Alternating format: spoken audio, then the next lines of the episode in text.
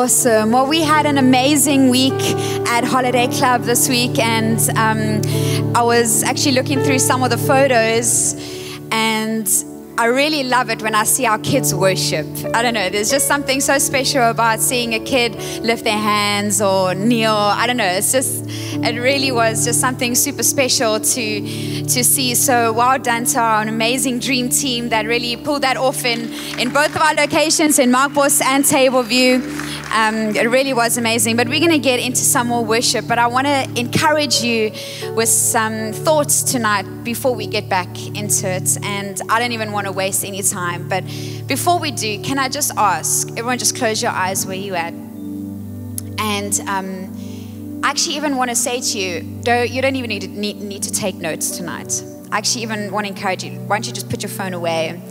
Maybe put it on airplane mode. I don't want anything to distract you from what I believe God wants to speak into you tonight, what God wants to encourage you on. Why don't we just take 10 seconds to actually just be still and be aware that God is among us right now, that His presence is in this place.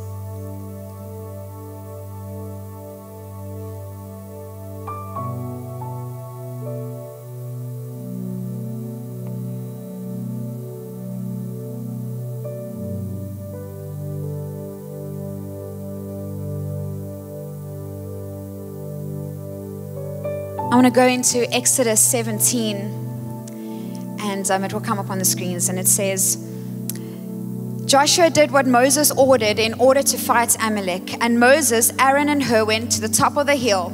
It turned out that whenever Moses raised his hands, Israel was winning. But whenever he lowered his hands, Amalek was winning. But Moses' hands got tired. So they got a stone and set it under him. He sat on it, and Aaron and Hur held up his hands, one on each side. So his hands remained steady until the sun went down. Joshua defeated Amalek and its army in battle.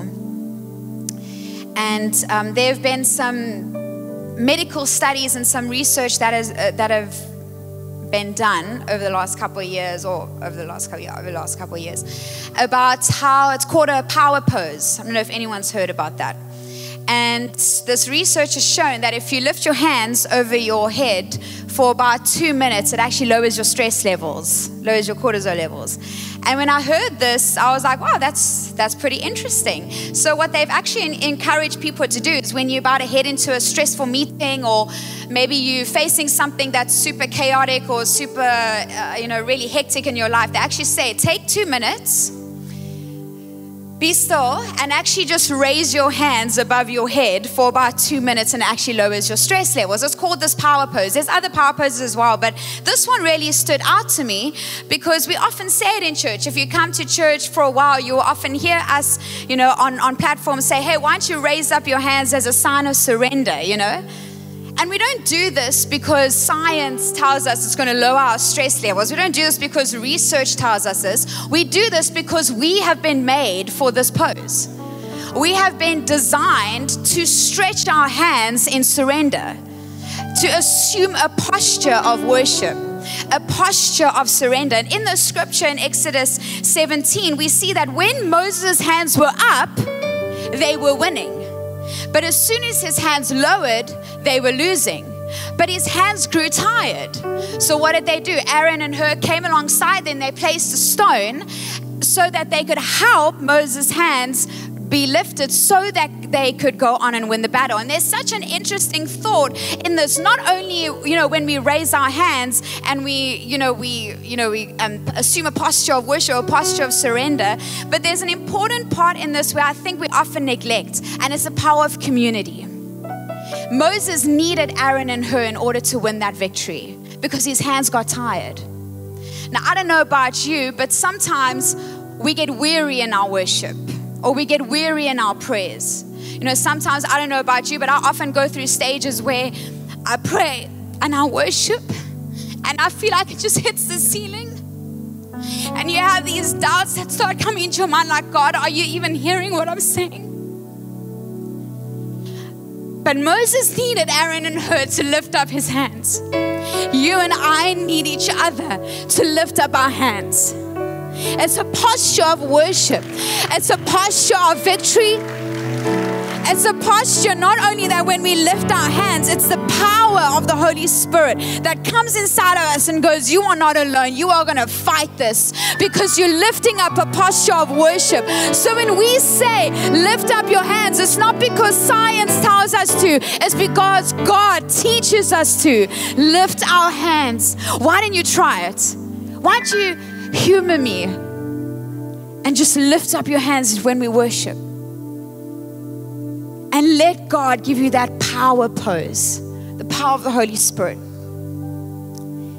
You know, there's a line um, in the song called More Than Able by Elevation Worship. I hope we get to sing it tonight, but it's on our playlist, and we've got an amazing playlist in this encounter series on our YouTube, um, Spotify, and Apple Music. So make sure you go download that. And but there's a bridge that goes, Can you imagine with all of the faith in the room what the Lord can do? And so you might have walked in here tonight lacking a little bit of faith. But we are each other's Aaron and Hur tonight. And we're going to lift each other up. The faith of the person sitting next to you can lift up your hands of how you've walked in here tonight. We need each other. It's a posture of worship. I want to encourage you that never underestimate the power of a song. In 1 Samuel 30, verse 6, it says, and David was greatly distressed. He was going through a ton of crap. Can I say that? You can take that off the podcast. But he was going through some hectic stuff. But at the end of that scripture, it says, But David encouraged himself in the Lord his God. He was greatly distressed, but he encouraged himself. He strengthened himself in the Lord his God so many people think that, you know, when we give our lives to Jesus, think it's like you're making this wish to a genie and now everything is going to be perfect. It's going to be like you're just going to sail through life. It's going to be amazing, you know. And I, I wish that was. That would be amazing, you know. But um, unfortunately, life is not like that. We, we do not sail through. And there have been numerous times since I've given my life to Jesus where I've experienced some really, really rocky roads. I don't know why I'm so emotional today. But um, there are three significant moments that I want to share with you of where I haven't underestimated the power of a song. And um, first moment was around 2015 actually now I can't remember now. 20, 2016 there was a really big thing happening in my life and it was a big financial thing actually that it actually wasn't going to happen without God. It, it needed to be a massive miracle. And I remember assuming a posture of worship. And I remember pacing up and down my room. This was me, up and down my room. And, and I was singing the songs. I've seen you move, you move the mountains. And I believe I see you do it again. You made a way where there was no way. And I believe I see you do it again. And I kept on singing that. I kept on singing that. And something started rising up inside me, going that if you could do it for him, you can do it for me. If you can do it for them, you can do it for me. If you were the same in the Old Testament, you're the same in the New Testament. If you were constant, then you're constant now. I started to strengthen strengthen myself. I started to encourage myself. That was a song that played a very specific role in that season. Then there was another time where this was a real hectic, hectic time where my life was kind of switched upside down. It was just big crisis. And I remember that was the time where that song Jesus by Chris Tomlin came out. And um, and, and the words went, um, you, you walk on the waters, who speaks to the sea, who stands in the fire beside me. That one. And I remember standing in worship and that part, who stands in the fire. I remember taking my hand and going, Who stands in the fire beside me? And there was something in me that visually I had to tell myself, He stands in the fire beside me. That song became an anthem in that season for me. There was power in that song. And I, even just in the last year, navigating some interesting twists and turns of life, and CJ myself navigating some interesting life stuff. You know, CJ always jokes, it's like one day we're going to write a book on on, on what we've experienced in the last couple of years. Um, but um, there was a song, and I remember driving in the car, and and I remember just really filled with so much doubt, filled with so many questions. I couldn't understand, you know, what was happening, what was going on, and I remember singing the song "Reason to Praise." And just that chorus where it went because um, you're the god of the breakthrough.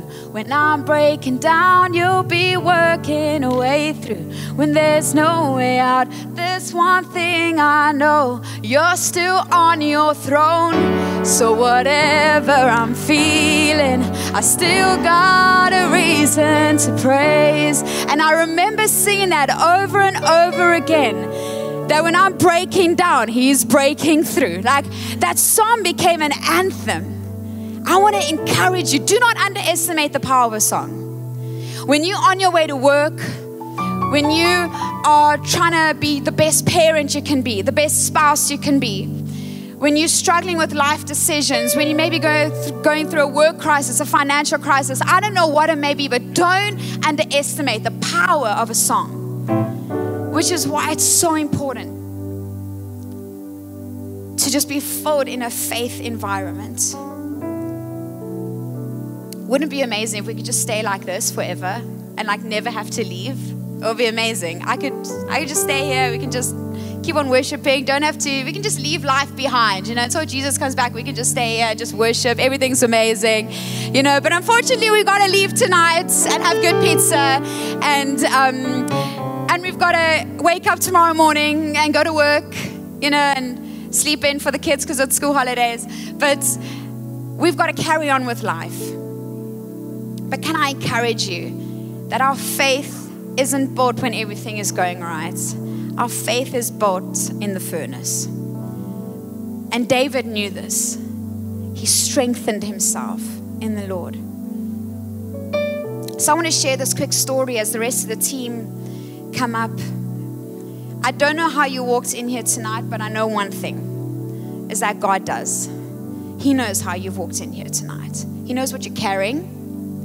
And in this encounter series, I believe that this is a series where we can really create space for us to really just assume that posture of worship and take it into our week. Let God speak to us afresh. Maybe you joining us for the first time tonight, and maybe this is all just a bit weird that's okay as well. But I want to invite you to come along with us because I believe God wants to speak to you as well. And He's put you in this place for something significant. So I want to close with a story. Right before World War I, a man attempted to fly around the globe. He made it to the east coast of the USA and he landed in a pasture, fueled his plane, and took off for a four hour flight over water to the next place he could safely land. Two hours later, he heard a scratching, annoying sound inside of the plane. The pilot realized that while he was on the ground, a rat had crawled in and was now gnawing at the steering cable. If it snapped, he would plummet to his death into the ocean with no way of flying quickly two hours forward or two hours back. So he was filled with terror. Then he had a life saving thought rats are made to live on the ground, not in the sky. So he pulled the nose up and climbed up, up, up, another 2,000 feet, and the gnawing stopped. So he leveled his altitude, he calmly flew on, landed, and threw out the dead rat. This is exactly what worship does. The rodents of your life aren't meant to live in the presence of God. Worship takes you to heights where worry, anxiety, stress, and fear wither away and cease to gnaw at your life. Why would you want to live any other way? I'm so thankful that we have lead pastors that believe in the power of worship that creates space in our services for us not to just rush through the first 15 minutes, but to actually take, the, take that time and create a throne for God to come and dwell among us. Where you at? Why don't you stand to your feet? Why don't you close your eyes as I read the scripture, Exodus 14, verse 14? It says, The Lord Himself will fight for you. You just need to be calm. I don't know what you're facing tonight. But what I do know is that if we stand and assume our posture of worship, and we don't underestimate the power of a song, Let us teach ourselves how to encourage ourselves in the Lord.